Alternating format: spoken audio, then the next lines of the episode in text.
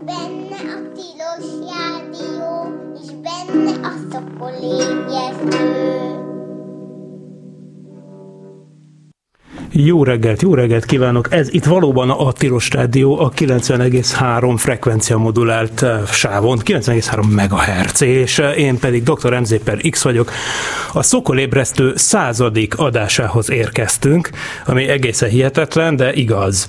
Eh, ennek megfelelően egyébként ma ilyen különleges adást csinálunk, ami úgy néz ki, hogy bár most éppen csak egyedül vagyok bent a stúdióban, amint ez már megszokott ebben a Covid időszakban, de bent vagyok a stúdióban, viszont három előre felvett blokk blokkot is be fogok játszani, de mindeközben egyébként, még akkor is, hogyha élőben nem tudom bekapcsolni a hallgatókat például, mert éppen nem beszélek, hanem csak hallgatjuk a felvételeket, azért aztán persze fogadni fogom közben a telefonokat, és majd lesz egy olyan rész, amikor épp persze élőben fogok beszélni. Az adás telefonszámon 215 37 73, és most akkor hát itt a centenáriumi adásban be is csapunk rögtön a lecsóba, mert hát rengeteg minden történt, ugye például ugye múlt csütörtökön leszállt egy űrszonda a Marsra, éljen, éljen, éljen, és akkor persze, ki mással beszéltük volna ezt meg először, mint a múltkori adásban egyébként sérelmezett, már itt a hiánya volt sérelmezett, tehát hogy a rakétafüst kollégával, akit többen sérelmeztetek, hogy nem volt jelen már régen az adásban, ugye a hamarosan öt éves szakértő vendégemmel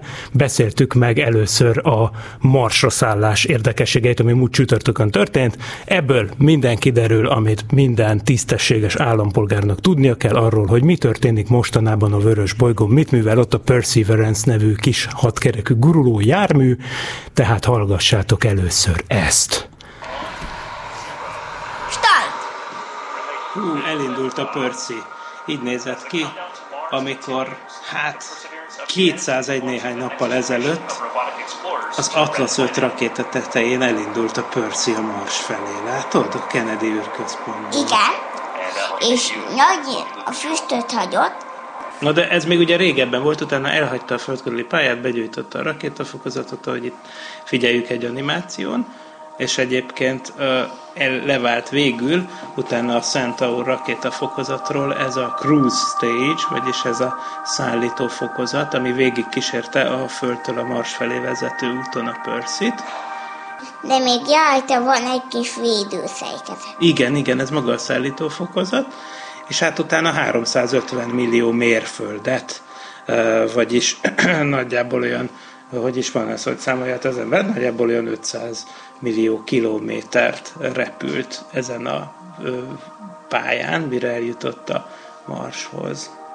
És forgott, forgott, forgott, látod, forgott a tengelyek körül ez a szállítóegység. És akkor eltelt olyan nagyjából 8 és fél hónap, és akkor itt érünk el oda, ami múlt csütörtökön történt, és most meséld el, mit látunk. Most len eljeszkedik, de me- hitel majd egyszer meg fog állni a Percy ejtőelnöke, és kábeleket eljesz le, majd, de ezt remélem már látták, hogy azon eljeszkedik le a Percy a majzsájon. Így van. Tehát most, most van még az a fázis, amikor ugye 1450 Celsius fokos plazma jelenik meg a hőpajzs körül, amikor a Percy belép a Mars légkörébe. Ez persze jelentős mértékben lelassítja az űreszközt, és és az irány tartásába segítenek mindenféle kicsi rakétafúvókák, majd olyan 10 km magasan, amikor már olyan 1300 Most nyílt ki az ejtőernyő. Igen, ennyi. Kinyílik az ejtőernyő, és ilyenkor persze még bőven hangsebességnél gyorsabban repül a Percy vagy repült, és 20 másodperccel később, miután kinyílt az látod, ott van a marsjájú, és nem sokára lejárti a köteleket, ezt képzelik. Igen, itt van ez a Sky Crane nevű szerkezet, ami 8 rakétahajtóművel lassítja a leszállást, mert persze az ejtőernyő az nem elég arra, hogy lerassítsa rendesen az eszközt, és akkor leereszkedik olyan két kilométerről, és itt volt az a furcsaság, hogy itt volt ez a remek kis okos eszköz, ami a Mars felszínének a képe alapján meghatározta, hogy hol van az űrszonda, és az alapján számolta ki a megfelelő korrekciós hajtóműgyújtásokat, hogy jó helyre kerüljön a szonda. És látjátok, hogy remélem látjátok, hogy most van a kötél kinyitása. Igen, 20 méterrel a felszín fölött lelógatják ilyen kábelekről a percy ez volt a leghihetetlenebb része, én ezt bungee jumpingnak szoktam nevezni. És ezt lefényképezte, nem fogjátok elhinni, hogy fölüljön hihetetlen. Igen, igen. Mert most te... hogy jakták össze. Igen, igen, hát itt a fehér szobában szerelték össze, ugye olyan ruhában vannak az emberek, mint a kórházban, hogy még véletlenül se fertőzzék össze az űrszondát. Ugye a Mars esetében különösen fontos, hogy ne kerüljenek földi szennyeződések a szondákra. Itt különféle protokollok vannak a NASA-nál, minden, nyilván minden űreszköznek nagyon tisztának kell lennie, ami fölmegy az űrbe, de a Mars esetében, meg még néhány naprendszerbeli célpont esetében különösen fontos az, és ott ez a nagyon-nagyon magas szintű tisztasági osztályba sorolják ezeket, hogy ne vigyenek magukkal semmit, semmi földi szennyeződést, hiszen ezeken a helyeken, például ilyen a Mars, vagy mondjuk akár az Európa, a Jupiter egyik holdja, vagy a Titán, a Saturnus egyik holdja, meg még van néhány ilyen hely, amik ebben a nagyon-nagyon szigorú tisztasági besorolásba esnek, mert ott lehet, hogy előfordul primitív élet. Na, és mit tudunk Én erről most, a helikopterről? Hát, hogy két jobb eleje van, és az egyik a másik, és az egyik az egyik irányba folyik, a másik meg a másik irányba, ahogy mutatom. Igen, és hát az a legérdekesebb ebben, hogy, hogy, hogy tényleg hát ez az első alkalom, amikor egy ilyen szárnyas, vagy a propelleres, vagy bármilyen nem rakétás repülőeszköz a, a Először még csak nem száll föl, de előtte még poics fel, és csak utána száll föl. Ezt látjuk még. Igen, és ő majd magasból fogja fényképezni a pörcit, aztán néha visszaszáll, és, és persze a, a roveren keresztül, tehát a Percy keresztül kapja majd az utasításait, hogy merre repüljön. a leszállásán, hogy valaki szerint 90 métert fog elfölni a Marson. Igen, tényleg, ezt jó, hogy mondott, tényleg ezt hallottuk. Tehát... De ez ne, lehet, hogy nem igaz. Igen, és több, több repülésre lesz majd és képes, most azért küldték fel a Percy-t, hogy, hogy átfújja megint, hogy meg kiszabadítsa. Micsodát? Hát, a legutóbbit, ami elkezdett fújni, például, akkor a pösszinek ugyan le kell fújni a mélyébe, hogy? Ja, tudom, mire gondolsz. Hát az Insight űrszondának az volt a feladata, ami a nevedet elvitte a Marsra, ugye, hogy mélyre belefúrjon a Marsba, de megakadt a fúrófeje. És azt gondolod, hogy a Percy az oda tud menni és segíteni neki, hogy megjavítsa a fúrót?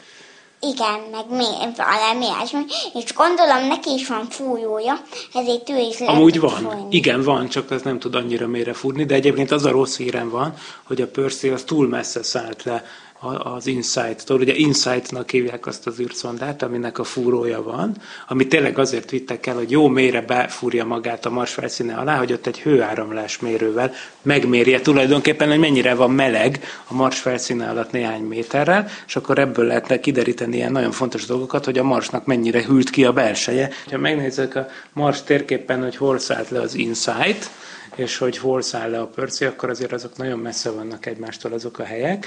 Úgyhogy az Insight-on a Percy nem fog segíteni. Viszont, viszont fel tudja ezt a Jezero krátert deríteni, ami régen egy, egy tó volt a Marson, tudod, és egy kiszáradt tó. És ezért tele van kavicsokkal, meg tengeri üledékkel az egész, és nagyon érdekes lesz, hogy például valami életre utaló nyomokat például stromatolitokat, ilyen megkövesedett ősi baktériumtelepeknek a nyomait, például talál le ilyesmit a pörci, mert elvileg ilyet lehetséges lenne találni, és a Földön is ugye találtak ilyeneket három milliárd éves kövekben. Igen, és itt mutatják a videón, amit csak elképzeltek, hogy így néz ki a masnak az a része, mert nem tudták még, hogy így néz ki. Hát igen, igen, igen, de nagyon jó felbontású képeket csináltak előtte, e, e, előtte erről, úgyhogy éppen ez segített a Percy leszállásához. Na és itt mutatja egyébként a felvétel, hogy hogyan fúr mintákat a Percy, mert azért valóban az is le tud fúrni, csak nem annyira mélyre, mint amennyire az Insight-nak kellett volna, és akkor kiveszi ezzel a fúrófejjel a talajból a dolgokat, a mintákat, és bepakolja a belsejébe, és az a legérdekesebb, hogy azt pedig majd vissza fogja hozni egy későbbi űrszonda a Földre. Legalábbis ez a terv. Tudtad? Uh-huh. Hogy a, a Percy begyűjt mintákat, meg később egy másik űrszonda 2030 körül elrepül a Marshoz. Egy olyan űrszonda repül a Marshoz, ami majd felhozza a mintát Mars körüli pályára, ott begyűjti egy harmadik űrszonda, ami ma Mars körül kering, és azt meg szépen hazahozza majd a földre. Ha jól látom, ugye a jutai uh, sivatagban fogják lesz, letenni ezt a mintát is, mert az amerikaiak nagyon szeretik az üstökösökről, kisbolygókról hozott kis űrszondás mintáikat, pont a jutai sivatagban, tehát a nagy sóstó közelében levő nagy területen letenni ezeket, úgyhogy valószínűleg majd a marsi minták is oda fognak visszaérkezni. Hát mondjuk akkor, amikor te már középiskolás leszel, szóval az még soká lesz. Hát így van, szóval ezt beszéltük mi itt eh, rakétafüsttel, és egyébként nem csak vele beszéltem egyébként az elmúlt időszakban a Marsról, hanem február 12-én eh, Tilláékkal is, akiknek van egy propaganda talk show nevű valamiük a Facebookon, ami egy ilyen livestream, és velük volt egy majdnem két órás beszélgetés Marsról, marsi életről, még a magyar űrhajósokról, miért kell űrhajózás, meg mi, mi az emberiség jövője, meg ilyenek, szóval ott aztán minden előkerült, az élet, a világ mindenség és minden, tehát akit érdekel, az nyugodtan kutakodjon ott a Facebookon, és megtalálja ezt a beszélgetést. Szerintem érdekes beszélgetés lett. Ja, és egyébként ugyancsak a századik, képzeljétek el, hogy ugyancsak a, a századik adáshoz időzítve én írtam egy, egy, egy, egy science fiction-t amit feltöltöttünk az internetre, egy némi segítséggel, szóval ez most elolvasható egyébként. A Műbolygó a címe, és a szerzője meg én vagyok, vagyis Vince Miklós. Ez az irodalmiház.hu felületen olvasható a kézirat. Ez elég szokolos, szóval ha valakit érdekel, akkor van benne mindenféle. Természetesen ott szabadon hozzáférhető a Műbolygó című írás a Magyar Irodalmi Ház honlapján, de természetesen a századik adásban nem csak rakétafüsttel beszélgettünk, vagyis a századik adás tisztelet területére, hanem természetesen, legalább ennyire természetesen ugye állandó szakértői vendégeinkkel, Pál Andrissal és Werner Norbival is beszélgettünk egy jót, nagyon érdekes híreik vannak, szóval ez most különösen érdekes beszélgetés volt szerintem, ezt már is indítom. Tehát itt vannak velem az állandónak tekinthető szakértő kollégáink is, ugye, maga Pál András, és itt van persze Werner Norbi is a vonalban, de most ez egy felvétel, tehát ez most ugye szombaton zajlik ez a beszélgetés, és hát ugye például századik szokolébresztő van, képzeljétek el, ugye milyen érdekes. Ebből egyébként majd nem számoltam össze, hogy ti hányban voltatok bent, de ugye még, még, még, bőven, még bőven a Mária utca korszakban, igaz? Tehát, hogy nagyjából két, Igen, 2010... Az ipart. Igen, 18-ban, 2019-ben már biztos, hogy járogattunk be oda. Például arra emlékszem, hogy amikor legutóbb volt olyan, hogy leszállt egy űrszonda a Marsra, ami az Insight volt, akkor akkor szerintem ott voltunk reggel valahányan, ugye? Talán akkor lehet, hogy mindhárman bent voltunk. És lehet, hogy még más... Simán lehet, csak hogy annyira korán volt, hogy, annyira korán volt, hogy nem emlékszem. Igen, rá. mert az még a reggel hetes idősávban történt. Na most persze újra Igen. volt egy leszállás a Marson, mert nyilván erről is kell beszélni. Most ezzel kapcsolatban valami nyomja a kis lelketeket? Amit még már annyi ember beszélt annyi mindent erről a pörszűről, hogy igazából ahhoz képest, hogy szenzációs meg minden izé, már szerintem már kb. mindenkinek a könyöké jön ki, pedig még csak most kezdődik a küldetés. De hogy van valami, ami még ezzel kapcsolatban bennetek így nyomot hagyott az elmúlt néhány napban? Hát nyilván az, hogy lesz rajta az a kis helikopter, azért az, azért az eléggé jó. De érdekes módon nekem az egyik első hír, ami ezzel szembe jött, az az, hogy azon a kis helikopteren olyan elektronika van, ami Linuxot futtat. Hmm. Na, hát ez nagyon jó. Linux a Marson, de nyilván eddig is azért, tehát miért az eddigi űrszondák azok nem Linuxon? Például amiket te, te, te programozol műholdakat, ugye nyilván, hát akkor ott azok Linuxon futnak, nem? Tehát az űrkutatás az nem Linuxon, Linuxon fejlett, fut? Nem, Linuxon fejlesztünk mindent, tehát aha, az teljesen, aha. teljesen jó. Tehát magában azokban a kis mini mikrokontrollerekben, ami a ö, műholdon van, azokban már nem fér bele. Uh-huh. Uh-huh se tárhely, se memória az úgy nem igazán. Van rajta egy pici operációs rendszer, nem Linux, hanem, hanem FreeRTOS-nak hívják. Ez egy valós idejű operációs rendszer, és az futtatja azokat a programokat, amik ugye az adatgyűjtésért is felelősek többek uh-huh. között. Plusz még vannak rajta egy egyéb apró programocskák, amik például arra jók, hogy start után nem sokkal föl tudjuk küldeni a javított változatot a szoftverből. Igen, egyszer erről javított... beszélgettünk, ugye? Amikor igen, a igen, VZLU szat, ugye? Startjával igen. kapcsolatban, hogy az, azt ugye már lepasszoltátok Amerikába, hogy majd hogy fölmenjen, de még nincs kész a fedélzeti szoftver teljesen, de ez nem is baj, mert majd utána lehet küldeni, ha fölmegy. De most jó, jó is, hogy erre kanyarodtunk, mert akkor mind a kettőtöket megkérdezlek, hogy hogy, hogy állnak a műholdas projektjeitek. Akár ez a Vezolusat, mert Norbi, te eddig még meg se szólaltál, akkor most egy picit, és aztán majd Andrisnak visszapasszoljuk a labdát a GRB Cube-bal kapcsolatban. Ugye ezek a műhold projektek, amiken dolgoztok. Te, ugye, tehát mi a helyzet ezzel a vz, Na mondd ki te a nevét szépen, jó? Tudom, hogy ez egy rövidítés, de ti hogy mondjátok ki eleve Norbi, és hogy áll? Mi Vözölőúszat kettőnek mondjuk, és ez a Vözölőúszat kettő már egy jó ideje Floridán vár a startra. És a Vözölőúszat kettő már föl is volt szerelve egy Falcon 9 rakétára, a Transporter egy misszión kellett volna eredetileg mennie, de az FAA-től az amerikai légügyi hatóságtól nem kapták meg az engedélyt az utolsó pillanatban az a cég, amelyik a deployert, amelyikben benne vannak azok a CubeSatok, amely azt a deployert üzemelteti, nem kapott meg valami utolsó engedélyeket, úgyhogy azt leszerelték a Transporter egy misszióról, és a Transporter 2 fog menni legközelebb legközelebbi lehetséges startidőpont ez év júniusa. Tehát a Vezölőúszat 2 júniusban fog startolni, ez nem a mi hibánk, nem is a műhold gyártók hibája, hanem ez, ez, ez, ez egy olyan dolog, ami, ami, amit az a cég valahogy nem intézett el, amely a, a startért Figyelj, no, Norbi, most nagyon boldog emberré tettél engem. Mert most jelenleg úgy néz ki a helyzet, hogy az én Fulbright ösztöndíjam az júniusban fog kezdődni Floridában. Na, úristen, Tehát konkrétan, konkrétan meg, hát nem jó, ez nem a gratulálás, most a gratulálás az a Covid-nak szól, mert ugye ez, hát már, ez már meg lett volna, csak elhalasztódott, de most a, a, az a fantasztikum, hogy akkor elképzelhető, hogy élőben meg tudjuk nézni a műholdatoknak a startját. Csak jól kell időzíteni kedves kollégának akár még esélye is van. Igen. Kérdés, hogy mondjuk egy mezei látogatóként, mondjuk kvázi turistaként mennyire lehet kiutazni majd. Ja, értem. Igen, hát mi, mi, mi, mi igen, mi ott a J1-es vízummal ott, ott pörgünk majd. Igen, igen, igen, tehát amióta megy ez a, megy, megy ez a vírusos húzavona ugye a beutazásokkal, meg ilyesmikkel, ott ugye az már viszonylag hamar felmerült, hogy jó, hát turistaként nem, de hogyha megfelelő vízumokkal rendelkezik az ember, akkor igen. És ez a J-vízum, ez pont ez a határeset mhm. kategória, uh-huh. nyilván neki is azért húzódott ugye ennyi ideig, mert hogy, mert hogy határeset, de akkor így előbb-utóbb az átbillen arra, hogy persze, akkor, akkor hajrá is lehet utazni, de azért valószínűleg egy turista vízummal és vagy sima esztával azért nem biztos, hogy még olyan hamar megnyílnak Na a határok.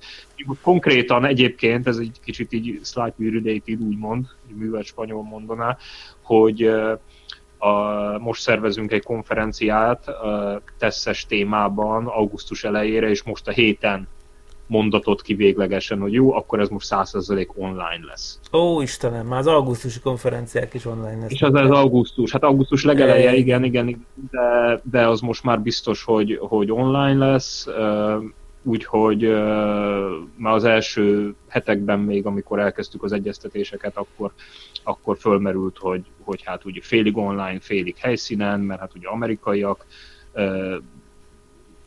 amerikaiaknak lesz, hát nem azt mondom, hogy elsősorban, de hogy maga egy amerikai misszió, de nyilván az érdeklődés, érdeklődést leginkább ugye az amerikai kollégák által lesznek, tehát hogy ott helyszínen ők ott, ott valamit már ott azért tudnak mókolni konferencia alatt, de akkor közben hogy az MIT mit tud engedélyezni, meg mit nem egyáltalán a rendezvényeket, akkor ki tudják adni a megfelelő helyszínt ennek, és akkor kiderül, hogy ja nem, az túl nagy, és ott nem gyűlhet össze. Szóval ott is rengeteg nyitott kérdés van, még hogyha egy amerikai belső úgymond helyi meetingként, vagy helyi uh-huh. konferenciaként tekintünk rá, de az, hogy még külföldről odautazzunk, azért az, az, az még kevésbé esélyes, és most lett végül azért úgy az a konklúziónk, hogy hát ez akkor marad. marad Na jó, jó, de figyelj csak, az a lényeg, hogy oké, okay, lehet, hogy augusztusban nem utazol Amerikába, viszont márciusban meg mégy Bajkonurba, vagy hogy van? Szóval akkor a másik műholdra passzolnám át a témát, igen, ugye? Igen, igen, az is, a GRB az is nagyon rajta van a listán igen. Az, hogy, hogy áll most ez a történet, mikor megy föl? A hallgatóink legutóbb, amikor hallottak a műholdról, az körülbelül szerintem akkor volt, amikor még össze se szereltétek. Ugye? Egyszer Igen. bejöttél, Igen. és akkor meséltél, hogy tervezitek ezt a műholdat a szlovákiai kollégákkal kollaborációban, ami majd Bajkonurból a nagy Szovjetunió területéről fog felszállni földkörüli pályára, és itt, itt, itt tartanak a hallgatóink, meg kb. én is, akkor innentől vegyük fel a történet fonalát. Összeszereltük és várjuk a startot. De már ott van? Elküldtétek nekik? Igen, igen, megérkezett. Még úgy is volt, az is rajta volt a listán, hogy én is kiutazom itt az integrációra, tehát amikor magát a műholdat beleteszik ebbe az általad is már korábban említett deployerbe. Ez végül itt a sok kavarás, meg a vírushelyzet, meg a mindenféle, egyéb meg az, hogy részemről tulajdonképpen annyira nem is volt kritikus az utazás, inkább mint érdeklődés, meg, meg, meg esetleges szoftver frissítés kapcsán merült föl. Így végül, a, így végül én nem utaztam ki de, de maga az integráció megtörtént, sikeres, minden szuper, úgyhogy március 20-án akkor elvileg lehet várnia. Hát ez fantasztikus, tehát egy hónap múlva az általatok fejlesztett műhold földkörüli pályára fog állni. Exaktul egy hónap. Exaktul egy hónap. Kell igen. Igen, ez fantasztikus, és ugye az is van, hogy akkor te pedig el fogsz utazni, elvileg, hogyha a hát diplom... Elvileg, igen. Bajkonurba, és megnézitek, hogy... Elvileg. Na, hát ez zseniális. Ez elvileg. És, és a... akkor most hogy, hogy, hogy szokták mondani, hogy elvileg nincs különbség az elmélet és a gyakorlat között, csak gyakorlatilag van? Igen, de egyébként az, oro- az oroszok nem szoktak késni. Tehát az a dolog, amit a Werner Norbi most mondtál az előbb, Norbi, hogy, hogy izé van, hogy, hogy, az, hogy, a, hogy a Falcon rakéták, meg ezek így hónapokat csúsznak, hát ha megnézitek, azért amikor már a beszerelés megtörtént, attól a pillanattól kezdve az oroszok azért nem szoktak csúszni. Tehát az, az nagyon... A Hóvihár közepette is tartom. Igen, ők mindig, mindig. Tehát, tehát például az, hogyha kitűzik egy Soyuz rakéta startját, tehát én nem is tudom, hogy volt-e olyan, hogy azt elhalasztották. Lehet, hogy volt néhány eset a, a, az elmúlt 60 évben, de... de... Francia Guayanából. ja, igen, igen. igen, igen, mert ugye onnan is indítanak szajúzokat, mert egyébként, egyébként ugye Francia Guyana ugye Kuru Európai Ürünökség indító központja, ugye az az, az az az űrközpont, ami a legközelebb van az egyenlítőhöz, és ezért, hogyha az ember ilyen Igen. És, és ezért egyébként például alacsony földkörüli pályára talán ilyen 100 kilóval vagy 200 kilóval többet lehet ugyanazzal a rakétával pályára állítani Kúrukból, mint Bajkonurból, mert ugye segít a forgó föld Szóval hát igen, vannak ilyen örömök az életben. De cserébe ott biztos több a halasztás, mint a jó kis kazaksztáni helyen, ahova egy hónap múlva Andris utazik. Hát ez nagyon jó, hát akkor onnan mindenképpen be kell jelentkezni, és ahhoz a GRB Cube-hoz ez már kész van a szoftver, vagy azt is csak utólag fogjátok majd a végleges azt föltölteni? A, azt, hát igazából ez bármikor frissíthető, most pont ezen ö, agyaltunk a héten, hogy, hogy nem csak, hogy két részre akarjuk vágni ezt a programot, hanem három részre. Az egyik az csak ez a, ez a kis, kis apróság, ami képes frissíteni a nagy programot, de a nagy programot is két részre vágnánk, úgyhogy külön, külön választjuk a tudományos adatfeldolgozós részt, ami gyakorlatilag néhány kilobájtba, vagy, né, vagy, vagy, vagy 10 kilobájt alatti részbe beférne, és akkor azt még kényelmesebben tudjuk majd frissíteni. Úgyhogy most ára az előkészületek úgymond megvannak ehhez, úgyhogy, úgyhogy elvileg most már csak programozni kell. Igen, néhány, néhány kilobájtot föl tudtok arra szabadítani, hogy néha a szokolébresztő szignált lesugározza az eszköz a világűrből, akkor az... Na jó, nem. Megcsinálhatjuk. Mekkora hát lenne? Még. Mekkora lenne? Hát mégiscsak a századik adás, hát valamivel már villanthatnánk akkor a közeljövőben. Na jó, oké. Okay. Hát ez tökéletes. Mi annyit csinálhatunk majd, hogy, hogy morzé jelben. Igen, az lett volna a másik. Az a fapados megoldás, hogy azt, hogy szokolébresztő, azt lemorzézné valamelyik műhold. Az igen. Az elvileg, elvi, elvileg meg lehet csinálni. Szaba, szabadon leszel fogva. Sőt, Gyakorlatilag mind... is. Jó. Na, hát akkor majd egy frissítésként felküldhetsz egy ilyen rutint. Kérdezik majd a szlovák kollégák, hogy ez meg mi, a, szok, a szokolt, azt lehet, hogy ők a is tudják. Tudják ére, érteni. Igen, igen, az ébresztőt meg mi se értjük, ugye, de mondjuk a csillagászoknak lehet, hogy ideális egy olyan ébresztő műsor, ami reggel kilenckor kezdődik, bár akkor ez lehet, hogy egy kicsit túl korai, ugye. Hát az, az nagyon korai. Az nagyon korai, igen. igen. Egyébként gondolkoztunk, hogy, hogy mire nevezzük át a műsort, emlékeztek, amikor átkerültünk a 9-es idősávba, a reggel hetesből, és akkor ilyenek jöttek, a, a hallgatók írtak be, hogy ez a szokol angyalai, meg ilyenek jöttek, de nekem az is felmerül, hogy ez már nem egy igazi ébresztő, hanem csak egy so-called ébresztő.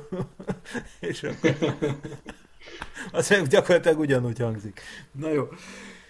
Jó, hát ez, ez, ez nagyon érdekes, és, és szép. Hát akkor gratulálok ezekhez a dolgokhoz. Még annyit még megkérdeznék, csak érintőlegesen, tudom, hogy nem voltál benne Andris annyira közvetlenül ebben a dologban, de nem tudunk elmenni a, a, a fölött, a, a mellett, hogy, hogy olvastuk a napokban, hogy óriási nagy földsúruló kisbolygó felfedező dömping volt Piszkés tetőn, ahol egyébként lehet, hogy te is leszel konkrétan akkor, amikor ez az adás elhangzik. Tehát a, ugye a, Igaz, a kutatóintézeteteknek a Mátrai Obszervatóriumában, és hát ugye mi egy hétvége alatt felfedeztek négy földsúroló kisbolygót, tehát itt, itt, itt mi a munkamódszer, és te, te ennek a technikai hátterének a kidolgozásában mit csináltál, meg eleve mi annak a technikai háttere, hogy így szakmányban lehessen felfedezni a földsúroló kisbolygókat a Mátrából? Igazából Hát ugye a legegyszerűbb dolog, amivel elő lehet segíteni, az, hogy minél nagyobb égterületet figyelünk meg egyszerre. Most nyáron került beüzemelésre az új csodakamera a Schmidt távcsőbe, aminek a látómezeje már úgy, úgy kellően nagy, konkrétan ugye 3x3 fokos, hogyha belegondolunk, hogy a telihold átmérője az fél fok, tehát úgy szép 6 darab teliholdat lehet ugye a négyzet oldalai mentén szépen egymás mellé lepakolni, ugye ez már szép nagy. Csak egy ilyen terület átvizsgálásával, hogyha ezek a földsúró kisbolygók éppen, jó, éppen súrolják ugye itt a környezetünket, és kellően kifényesednek, és kellően gyorsan mozognak, akkor, akkor szépen szisztematikus keresésekkel ezeket meg lehet találni. Úgyhogy ez, ez, ez, ez egy nagyon nagy előrelépés volt, hogy most már tényleg a, a Schmidt távcsőnek ugye látómezejét azt már ki tudjuk használni. Ugye eddig, eddig ugye a, a kisebbi kamerával valamiszer, valamivel több, mint uh, egyszer egy fokos volt a látómező, hát ez most gyakorlatilag így majdnem tízszeresére nőtt. Úgy, ha úgy vesszük, akkor, akkor, akkor a korábbi felfedezési rátánkat azt meg, meg is tudnánk tízszerezni.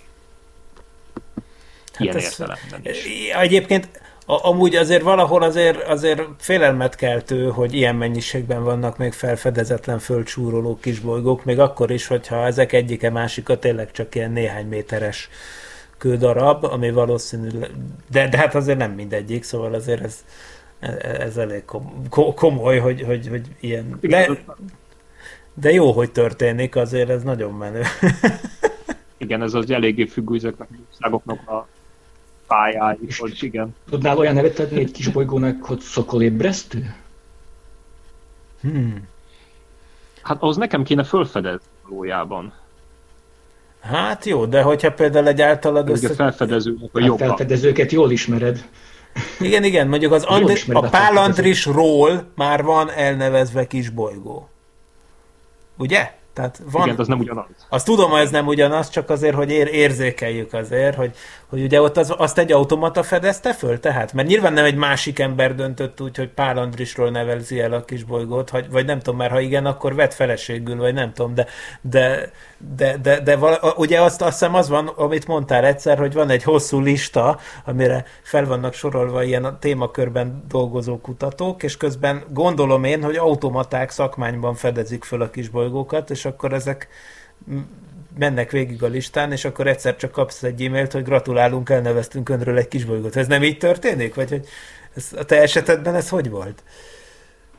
Hát az enyém az konkrétan a 11.459-es számú, ez konkrétan 1981. március 1-én fedezték föl, tehát ez egy viszonylag, viszonylag régi felfedezés, és maga a, maga a az elnevezés az is, az is ugye relatíve új. Konkrétan a 103978-as számú elektronikus közleménybe lett leadva, és abban úgy méltatnak, hogy, hogy mindenféle számítógépes eszközöket fejlesztettem ki, ami segíti a adatfeldolgozást és az adatok értelmezését mindenféle naprendszerbeli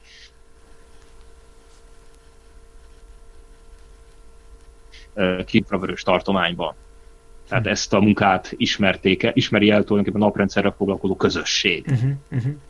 Megnézhetjük, hogy... De akkor ezt egy ember fedezte fel, mert 1981-ben még nem nagyon fedezték fel automaták a dolgokat. Igen. Aha, aha. De mégsem élt a fed- felfedező ezek szerint a névadási jogával.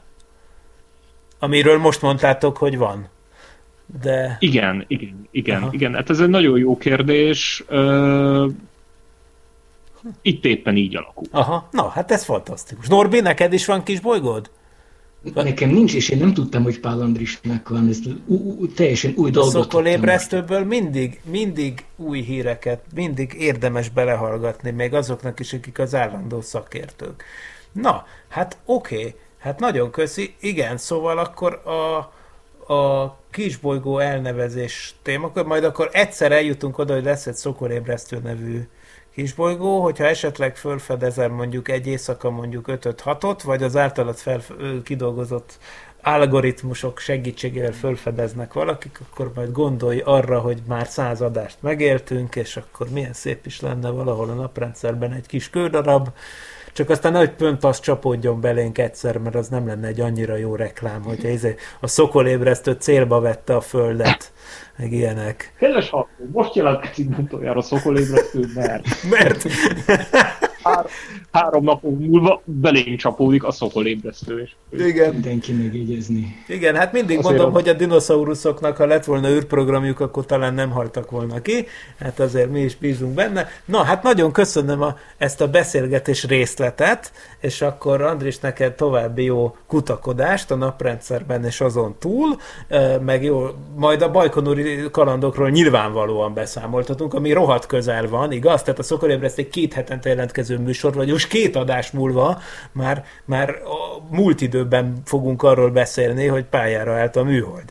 Úgyhogy majd akkor igyekszünk majd valahogy akkor... Azért ez így, ebben a formában tényleg elég durván uh-huh. hangzik. Uh-huh. Igen történnek a dolgok. Most már azért ugye, most már azért azért az ember átgondolja, hogy jól csavarozta össze azt a műholdat. Hát igen, de most már mindegy. Hát, mi, mi a fene zörgött is ott a ja, múltkor? Ja. Na, hát nagyon köszi szépen, és, és akkor mi pedig Werner Norbival az élőadást folytatjuk. Persze, ezt most mondom szombaton, de ezt ezzel a felvételt lezárom. Szia Andris, itt ezt leállítom. Na hát ez annyiban módosult, hogy közben elbénáztam a Skype kapcsolatot, meg kiszámoltam, hogy mennyi idő lesz egyáltalán élőben beszélni, úgyhogy szegény Norbit végül nem kapcsoltam be. Viszont így is körülbelül négy perc marad most arra ebben a blogban, hogy még válaszoljak az érdekesebbnél érdekesebb hallgatói kérdésekre, amiket kaptunk. Ugye, amiket kapunk a sokolebresztó kukac gmail.com címre, de most már egyébként hála Szabinak eh, és a rendíthetetlen technikusi csapatnak sikerült elhárítani azt a problémát is, ami fennállt, tehát most már a Tilos Rádió felületén is, amikor, hogyha bemegy az ember a tilos.hu-ra, és oda megy a szokolébresztőhöz, és van egy ilyen, hogy írok a műsorkészítőknek, akkor most már elvileg azt is megkapjuk e-mailben ismét. De azért a szokolébresztőkukat gmail.com-ot sem hanyagoljuk el, és ide érkeztek rem, remek kérdések, például ide érkezett a, a kérdése dr. Horváth Leventének, aki arról érdeklődött, hogy például a Percy felbocsátásakor mekkora széndiokszid lábnyomról lehet szó, tehát hogy konkrétan egy ilyen űrrakéta start, például az, ami a Perseverance Mars rovert elvitte, vagy, vagy mindazok, amik ugye kb. heti rendszerességgel mennek innen-onnan föl az űrbe, azok vajon mennyire szennyezik a környezetet? Egészen konkrétan azt kérdezi, hogy mennyi széndiokszidot bocsájtanak ki. Természetesen ez rakéta üzemanyagtól függ. Most a le, messze a legszennyezőbb rakétatípus egyébként ez a szilárd hajtóanyagú rakéta, ami például az űrrepülőgép két oldalán volt az a két fehér valami, meg ugye segédrakétaként például az Ariane 5 vagy a most tervezett nagy amerikai SLS rakétán, amiről nem is olyan rég beszéltünk Norbival, ugye azon is lesznek ott két oldalt ilyen brutál erős, de egyébként nehezen kontrollálható és nagyon környezetszennyező szilárd ajtóanyagú rakéták, amik ugye természetesen rengeteg füstöt, ja, apropó füst, az a füst, amit látunk a startnál, az nagy részt egyébként igazából nem a rakétából jön ki, hanem arról van szó, hogy a starthelyeken van egy hangelnyelő vízfüggöny, és akkor a rakétát, amikor bekapcsolják, akkor tulajdonképpen ez párolog el, és akkor ebből keletkezik ez a brutális mennyiségű füst, úgyhogy a legtöbb rakéta, ha megnézzük a felvételeken, amikor magasabbra megy, akkor már messze nem füstöl annyira, mint amennyire itt lent tűnik a videókon, és akkor az ezért van. Na de persze ezek valóban fosszilis üze, üzemanyagok, tehát a széndiokszid kibocsátás mellett itt mindenféle nitrogénoxidok is keletkeznek. Ez nagyon érdekes, ez általában nem azért van, mert a rakétából jön ki az üzemanyag miatt, hanem egyszerűen azért, mert a légkörünk ugye ide lent nagy rész nitrogénből van, és a rakéta fúvóka meg forró. Tehát a forró rakéta fúvóka környékén olyan reakciók mennek végbe a légköri nitrogén és a légköri oxigén között, amik mindenféle nitrogénoxidokat hoznak létre, és persze rengeteg vízgőz keletkezik, gondoljunk azokra a rakétákra, amik hidrogén-oxigénes rakéták, amik tehát durranó gáz elven működnek, ugye H2O2 összeeresztve lesz belőle 2H2O, ugye ez egy kitűnő rakétahajtóanyag, és ezek a rakéták egyébként rengeteg vízgőz termelnek, ne felejtjük el egyébként, hogy a vízgőz az messze a legbrutálabb üvegházgáz a Földön, ha már üvegházhatásról beszélünk, akkor a földi üvegházhatásnak a 90 valamennyi százalékáért ugye a vízgőz felelős, és a széndiokszid az csak gyenge második. Na igen, és persze szénmonoxid is keletkezik, de abból gyorsan széndiokszid lesz. És egyébként van egyébként metán kibocsátása is ezeknek a rakétáknak, tehát itt aztán van minden. Most azért mondok néhány adatot, tehát például az az Atlas 5, ami felbocsájtotta a Pörszit, az 259 tonna széndiokszidot bocsájt ki a becslések szerint, ugye ez rengetegnek tűnik, miközben felszáll, és egyébként 111 tonna vízgőzt, de például a Falcon 9, amik gyakran repülnek, ami majd ugye Werner Norbiek Vözölúszat 2 műholdját fogja pályára állítani, az 425 tonna széndiokszidot bocsájt ki, és 152 tonna vízgőzt, de például a Delta 4, a gigantikus rakéta, az Amerikai Egyesült Államok egyik legerősebb legerősebb rakétája, az konkrétan nulla széndiokszidot bocsájt ki, mert hidrogén-oxigénes hajtóművel működik, tehát nem bocsát ki széndiokszidot, cserébe kibocsát 632 tonna vízgőzt. És a Starship, ugye ezek a repülő víztornyok, amiket Boca Chicában tesztelnek, ezek, hát ugye itt eltérő számítások vannak, de úgy tűnik, hogy az, az messze a legtöbbet fogja kibocsátani, tehát kb. tízszer annyit, mint az Atlas 5, ami a Percy-t elvitte a Marshoz vezető utazás elején a földkörüli pályára. Ugye a Starship az 2683, és akkor mindig plusz-minusz 10 százalék, tehát nem tudom miért mondom ki, hogy három, amikor 10 százalékos az elorbál, tehát nagyjából 2600 körüli, 2700 körüli uh, tonna széndiokszidot bocsát ki. Na most gondolhatjuk, hogy ez rengeteg, meg kicsit képmutatónak is tűnhet, talán, hogy, hogy most akkor itt mi a helyzet.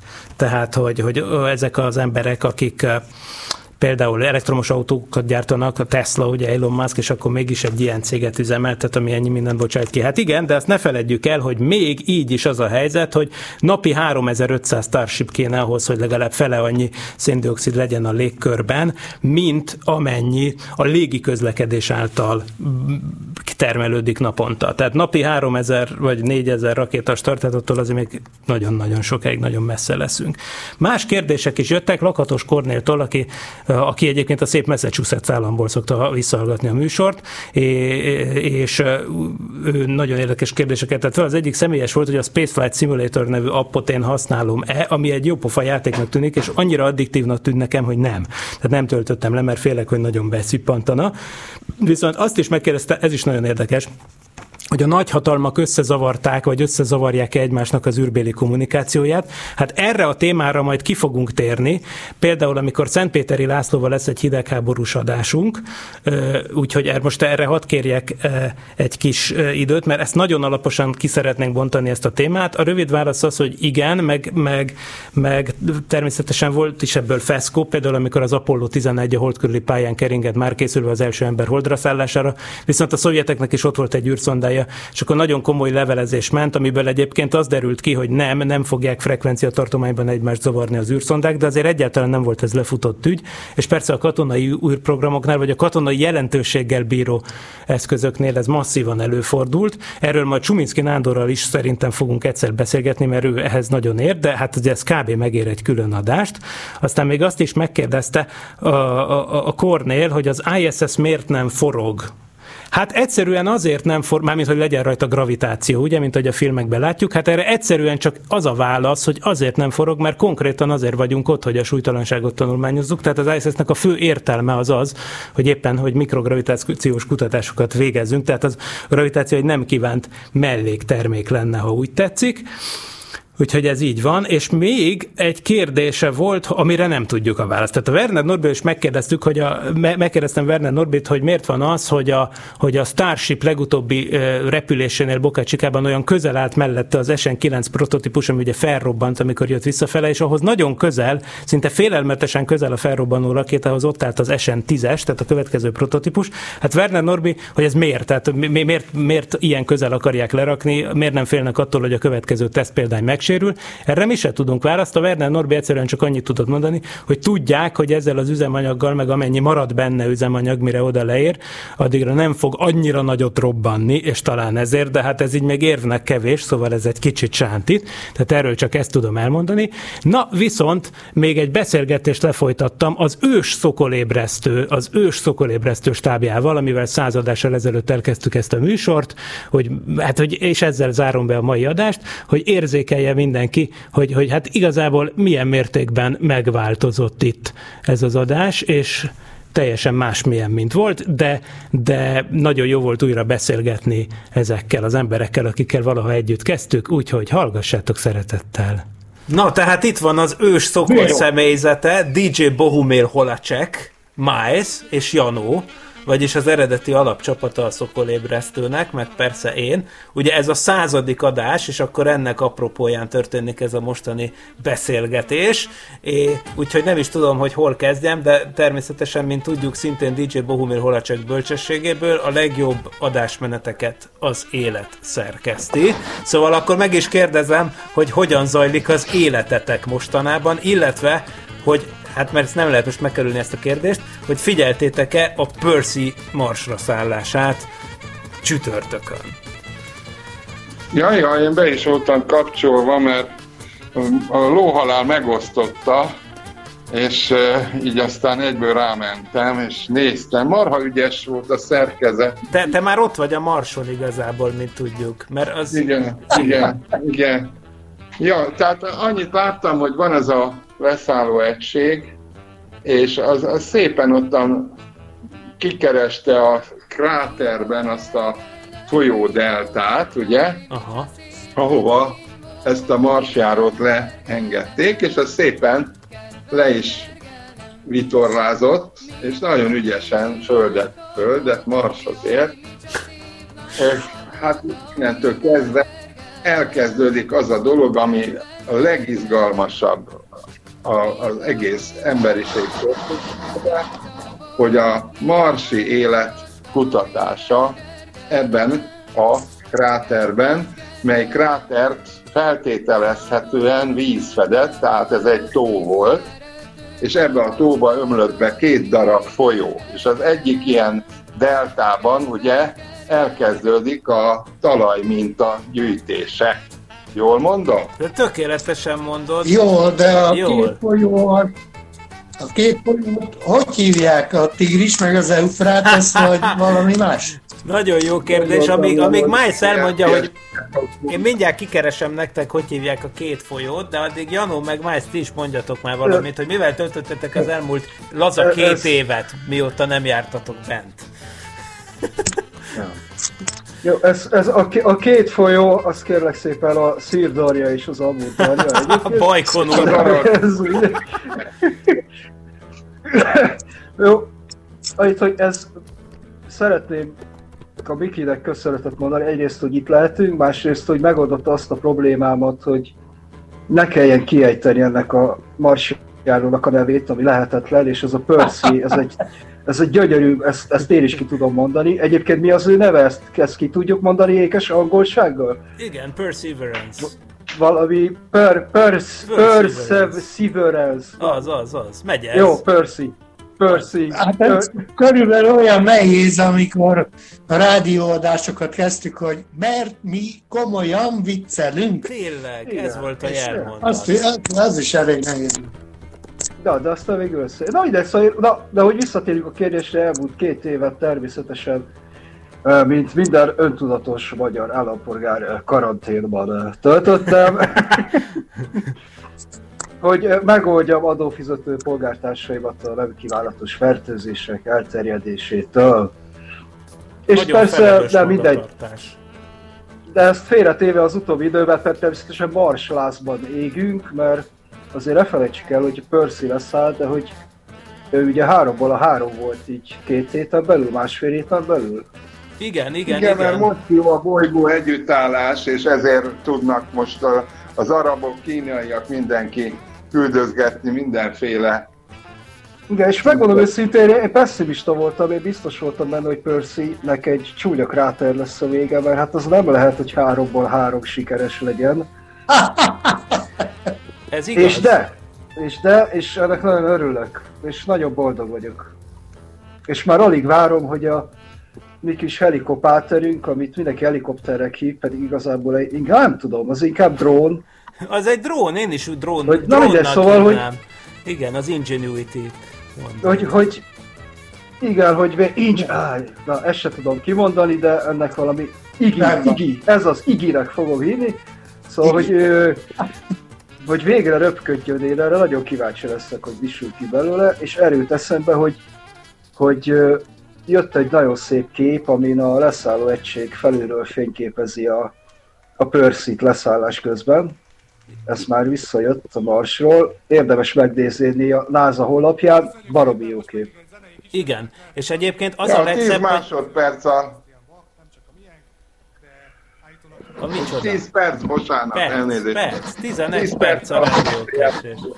Igen, ilyen rohadt messze van a Mars, képzeljétek el. Igen. Na most ugye az is van, hogy... hogy... De, ez csak, de ez, csak, ez csak egy irány. Ez csak egy csak irány, egy irány, igen, tehát oda-vissza beszélgetéshez 22 perc kéne, ami durva, és, és, és ugye ez a vicc, hogy most ugye nincs is annyira messze a Mars, tehát amikor éppen úgy átellenes helyzetben van a Mars meg a Föld, akkor ez akár 40 percre is fölmehet egy irányba, ha kiszámoljátok. Ugye? Persze, amikor pont szembe vagyunk, Igen, akkor nyilván... előtt arra jártam éppen. De tényleg, Janó, tényleg, te merre jársz? Te merre jársz, amikor éppen karanténon belül jársz valahol, vagy, vagy ha karanténon kívül jársz valahol, vagy milyen bolygókra merészkedsz el mostanában, és úgy különben is? Milyen az életed? A karanténon kívül nem járok, itt be vagyok zárva 56 négyzetméterre, nézegetem a ezer éves videóimat, hallgatom a ezer éves zenéimet, néha süt a nap, lemegyek a kertbe, és akkor kijön a szomszéd, azt mondja, akkor kicsit udvarlunk egymásnak, aztán itt már nem folytatom. Hát igen, valami jó kis koncert. nem tartjuk. Valami jó kis koncert azért hát, nem ártana most ennyi. már.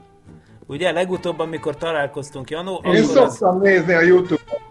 Hát igen, de az nem az igazi. Azért amikor a nyitott műhelyben vagy az ívben találkozunk, néha így Janóval összefutogatunk ilyen-olyan koncerteken, ja. és akkor ott iszunk egy vörösbort vagy kettőt, esetleg hármat, és akkor igen, ezek egyébként már rohadtul tudnak hiányozni, de most egyébként képzeljétek el, hogy eddig tartott, hogy én megtaláljam akkor most már mondom, hogy azt a két folyót, vagyis folyómedret, azt úgy hívják, hogy Neretva Vallis és Száva Vallis. Tehát a Száva és a Neretva folyók ömlöttek bele a Jezero kráterbe. Laza három Nagyon milliárd éve. Na. Hát a, a Brodnál jön be az ország. Szuper. Egyébként, bocsánat, tegnap a tévével láttam, a Jezero polgármestere, az valahol Boszniában van, jól mondom? Hmm, Javítsatok, ha mondom. Nagy örömmel közölte, nagyon csinos hölgy. Bekerültek. Igen, zseniális vagy. Én ezt tényleg nem tudtam, de most látom, hogy ez valóban egy bosznia-hercegovinai azon belül Ugye? is a bosznia-hercegovinai nem belül létező szerb köztársaság, ugye ez a Republika Srpska egyik... Már nem én vagyok a földrajztanár. Ajajajaj. Attila, igen. De amikor ő tanulta ezeket a dolgokat, akkor még nagy Jugoszlávia volt. Hát ki érti már ezt, hogy Való mi van? igaz. Gyerekek, a, a országhatárok vonalait az é- is az élet szerkeszti, tehát Az nem biztos. csak a rádió műsor. Hát ez Meg a tektonikus mozgások, de mindegy. nagy De most akkor bölcsesség. így- Tudjátok, hogy nem tudom hány száz négyzetméterrel mindig kisebb lesz Magyarország területe. A dráva miatt? Vagy melyik miatt? Nem, nem. Nem. Azért, mert az afrikai lemez Ja. ja. nyomul be a ázsiai lemez alá, és az el- Migránsok, Migrán- migránsok, migránsok. a Kárpátoknak a lábainál alábukik. Tehát ott van egy szubdukciós zóna, hogy magyarul is mondjam. Uh-huh, Jó? Igen, igen, ez nagyon jó, mert azt hiszem, hogy az elmúlt századásban méltatlanul kevésszer hangzott el a szokolébresztőben, hogy szubduk- szubdukciós zóna, és ezt most meg szeretném neked Köszönjük. köszönni. Pé- Például, például azért is, mert már csak azért is, mert nem tudod kimondani rendesen. Hát igen, igen, valószínűleg ezért kerültem, ezért kerültem a komolyabb lemeztektonikai traktátusokat, mert azért itt van néhány bo- bonyolultabb szóalak ebben a témában. Most figyeljetek, az viszont mindig érdekes egyrészt, hogy, hogy ezt a műsort szokolébresztőnek hívják, ami már annál is inkább érdekes, mert ugye már időközben kilenckor kezdődik, ugye a, a, eredetileg ez egy reggel hetes műsor volt valaha kedden, még Hú, amikor a má- basszus, én meg reggel hétre jártam oda, ami nekem nagyon Bizony. nehéz. Igen, igen, úgyhogy azért fázott ki ré- részben mindenki, nekem ez meggyőződésem, mert akkor ugye még a Na Mária persze. utcában volt a Tilos Rádió, én meg ugye a Rákóczi Ja, ja, térnél igen. lakom. Tehát, hogy én most hol van? most képzeld el, a pénzverdénél van, tehát a Népliget közelébe költözött át, de egyébként Az most egész közel a. Hát jó, ha lehet jönni, ha lemegy ez a nyavaja, akkor... De most mostanában ugye az szokott lenni a rendszer, hogy én bemászom oda egyedül, és akkor Skype-on beszélgetek a kollégákkal. Ezt- Aha. Na szóval hát ez most ez van. Ez fog történni, aztán majd lesz egy... Na de azt akartam megkérdezni, és szerintem erre nagyon sokan kíváncsiak, hogy oké, okay, azt már értjük, hogy miért volt ébresztő, de de az egész Szokol és a mindenféle Szokol jellegű rádióműsoroknak a kultúrtörténete, aminek ti vagytok az ismerői, hogy ez mikor kezdődött, honnan, ugye ennek csak az egyik része a Szokol ébresztő, de, de hát itt rengeteg műsor típusról beszélünk, amit ti éveken keresztül csináltatok mindenféle rádióban, még azelőtt, hogy én egyáltalán léteztem ebben a témakörben. Tehát a világon már igen. Ja, csak... ja, igen. Szóval, hogy hogy volt ez? Mesél... DJ Bohumil Holacek, ezt te tudod elmesélni szakszerűen, vagy ki ennek a tudója? Én kezdtem, tehát a, Attila. kezdtem el, akkor aztán lassan be, bejött a témába Janó meg Májsz, mert ugye Zappa alapról indult a dolog, és hát a Janó meg a Májsz, ugye a Zappa Egyesületnek voltak a tagjai, Májsz az vezetőségi tag volt, sőt elnök volt, jól mondom? Ezt annyiszor megbeszéltük. Alapító elnök. Alapító elnök. Próbáltam precízen, de alapító elnöki tag. Így jó? És raktáros. Jó, Igen, igen, jó. raktáros voltál. Aztán jött, ha már a raktárosról van szó, Lakatos Zsolt Svájcba, mert kimentem dolgozni oda, akkor onnan is csináltunk adásokat, és rendre bejátszottátok, de akkor már a muzsikus rádióba, ahol fel kellett mászni a Dürerbe Jó, a bizony. harmadik emeletre, Hetedik, hetedik. ez Hat mindegy századik. Mindegy, azt tudom, hogy a Mózes kettő. elvitte a elektrót is. Igen. Nem emlékezel rá? Na, mindegy. Aztán utána jött a Rádió Q 99.5, majdnem 100, az ment két-három évig. Kettő. Zsuffa Petiék adták át, aztán ők is visszajöttek, és akkor volt egy ilyen átadó, átvevő nyilatkozat, hogy a kanári madarat, meg a házmesternénit is megőrizzük, és ápoljuk, és nem törjük össze, és a kontakthibás mikrofonkábelt is ö, nem használjuk, meg ilyenek. Tehát ezt a zsufái kitalálták, aztán majdnem beke, lett volna egy olyan dolog, hogy a civil rádióba két éve bekerülünk, csak akkor a civil rádióval történt az, mint ami most a klubrádióval. Ja, de Attila közvetőleg a, a civil rádió azért jó, a frekvencia megszűnt, de nekem mai napig működik. Na igen, és akkor innentől már én voltam nálatok ugye ilyen vendég, vendégként, ugye te hívtál meg engem. Például a Kúban is, meg igen, ugye a meg muzsikus, muzsikus rádióban igen. is. És akkor utána... Igen, és egy... hát nálam Nála, és igen, igen, igen, ott lent a pincétben készítettünk konzerveket is. Ja, hát ott készült a ominózus lapos föld. A lapos földadás, igen. Meg ja, később, hát a lapos földadás. Meg olyan is volt, hogy együtt elmentünk például aztán a Millenáris Parkba, és ott is csináltunk egy adást az űrkiállításra. Hát persze, az űrkiállítás. És, és, és, igen, és akkor azt, hogy akkor ennek tulajdonképpen egy oldal kisarjadzása lett a Szokolébresztő, amiben szintén ugye mindenféle dolog volt, többek között egy tudományrovat, és akkor, és akkor végül az történt, hogy, hogy a vagy a kuratórium ugye azt támogatta, hogy, hogy, hogy nőjön föl a tudományrovat, töltse ki a teljes műsort, de az viszont már a Mice-nak az ötlete volt. Igen. A Mice-nak az ötlete volt, hogy konkrétan az űrkutatás, űrhajózás történetéről kezdjen beszélni, mert a Miles azt mondta, hogy őt mindig is baromira érdekelte az űrhajózás története, és akkor vegyük végig ezt az egész sztorit 1957-től kezdve, és akkor szépen módszeresen, ráírősen elkezdtük végig beszélni az egész sztorit, és akkor onnantól kezdve már kialakult, ja, hogy akkor... Igen. igen. és akkor én befejezném a történetet, hogy, igen, hajrá. Hogy, hogy végül is ott tart, ott tart a dolog, hogy mi hárman kikoptunk ebből, és te egyedül viszed tovább a lángot, amiért nem tudunk elég hálásak lenni. Ez, ez hogy, a, hogy a századik, századik adásnál tart a Szokol ébresztő, hát vivát, vivát és kitartás.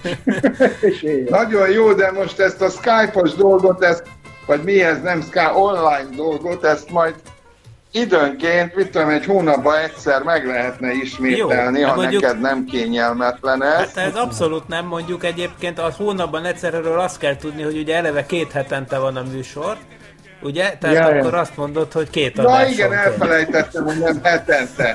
nem, nem, Akkor nem, nem. Akkor két hónapban egyszer. Hát simán. Ja, egy figyelj, lassan visszaszivárgunk, mint a törökök.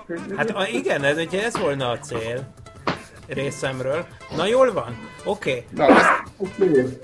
Szerintem én most köszönetek mondok nektek, hogy bejelentkeztetek. Egyébként, me, meg hogy hogy szokták mondani ezt, hogy jelenlétetekkel, vagy mit tudom én micsoda, ugye emeltétek a műsor fényét, meg hogy igyekszünk mi is tovább vinni Igen. a lángot, és még azt mindenképpen mondjátok el, basszus, hogy miért szokol, mert tudjuk, hogy szokol rádió, meg minden, meg hogy solymot jelent oroszul, hogyha valaki eddig egy kő alatt élt volna, és ezt most hallja először, de hogy honnan jött ez a név?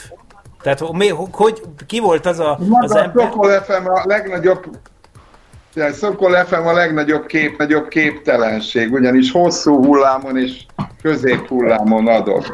Ah. Tehát ezért találtam ki, hogy Szokol FM, ah. mert, mert ilyen nincsen. Tehát Ha, egy oximoron. Persze. Aha, jó, hát ezt a századik adásban Igen. kell megtudnom. Pontosan. Zseniális, hát ma is megérte fölkelni. Látod? És lett volna egy kérésem, el is küldtem a hangzóanyagot link formájába, hogy a Grenadier Mars című számot azt majd Azt a marsra szállás tiszteletére be. mindjárt azonnal be is játsszuk. Így. Sokat Speise Grenadiermarsch, viele ist vom größer Arsch. Gute Speise Grenadiermarsch, viele ist vom größer Arsch. Größer Arsch. Hier ist der Grenadier Arsch. Zöldség, gyümölcs, koncerthelye, Fálesz kávé, csapott csak esze, Rirnott kacsa, fehér lány mája, Fokhagyma, torta, sírban átva, Bizonyos lesz kapván előtt, ha lehetsz, a szexel lesz halasztva. Gute Speise, Grenadierwars, der viele ist, kommt größer Arsch. Gute Speise, Grenadierwars, der viele ist,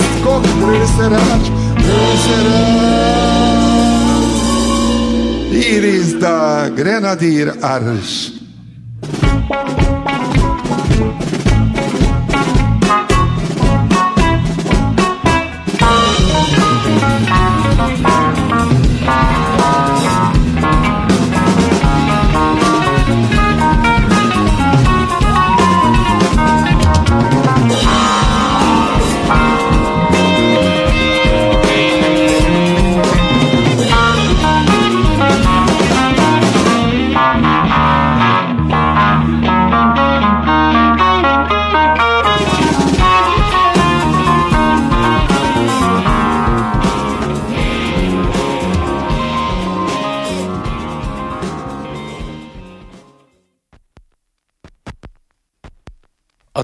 Rádió hírei következnek.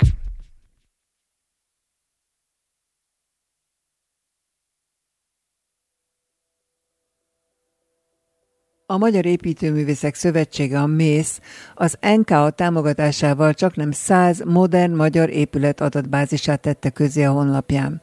A gyűjtemény alapját a Magyar Építőművészet című folyóirat 1958 és 1979 között megjelent számai adják.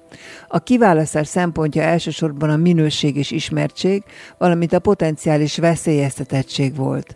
A válogatásnál arra ügyeltek, hogy lehetőleg az ország minden részéből legyen épület, akár olyan is, amely kevéssé ismert. A védettségi besorolást a műemléken.hu oldalon található információkból gyűjtették ki, a fotók legtöbbje a Magyar Építőművészet folyóiratból származik. A mész most arra kér mindenkit, hogyha a tudomása van hasonló minőségű, 1956 és 1990 között épült modern hazai épületről, akkor segítse a magyar modern adatbázis bővítését. Bővebb információkkal a Magyar Építőművészek Szövetsége titkársága tud szolgálni. Megindítja az Európai Bizottság Magyarország kormányával szemben a kötelezettség szegési eljárást a civil törvény ügyében, mert bár egyszer elítélték, azóta se tett eleget az uniós bíróság vonatkozó ítéletének, jelentette az eurológus. Ez azt jelenti, hogy hamarosan felszólító levelet küldhetnek a magyar kormánynak arról, hogy hajtsa végre az uniós bíróság ítéletét. A kormánynak ezután két hónapja van válaszadásra. Ugyancsak kötelezettségszegési eljárás indul Magyarország ellen, amiért az EU közös a kanabisz gyógyászati alkalmazását szorgalmazó álláspontja ellen szavazott az ENSZ-ben.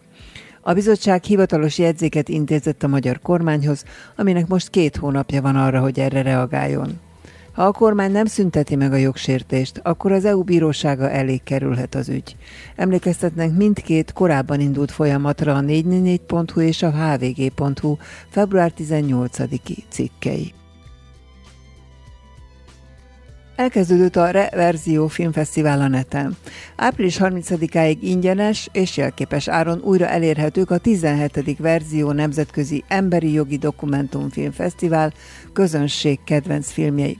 A verzió honlapján most látható itthon utoljára például a Greta Thunberg Story, a járvány sújtotta Wuhan első 76 napja, Meddi a Down-szindrómás modell élete, és Ai Weiwei mexikói utazása. A magyar filmek közül visszanézhető Gál Ilona és Wiesner Balázs Végstádium című alkotása, amely a 17. verzió közönségdíjas filmje lett, valamint a legjobb magyar filmként díjazott Védelem alatt is, Svehtje Mihály filmje, és még számos jelentős munka például Hajdú Eszter filmje a Barta Tamás Siess haza vár a mama. A 18. verzió Nemzetközi Emberi Jogi Dokumentumfilmfesztivál a tervek szerint 2021. novemberében lesz, írja a Filmhu. Elkészült